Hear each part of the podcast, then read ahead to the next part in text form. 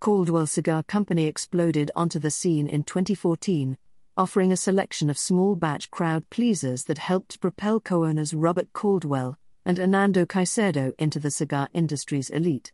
And one of those original lines, Eastern Standard, gets its second regular production line expansion with the Eastern Standard Sun Grown.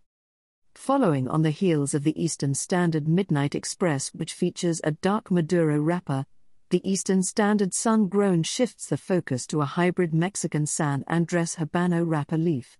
Hidden beneath is an Ecuadorian binder which shelters a blend of Dominican and Mexican filler tobaccos. Medium to full bodied with wood, pepper, spice, cream, citrus, and earth notes front and center. A fine pairing partner for a broad array of bourbons.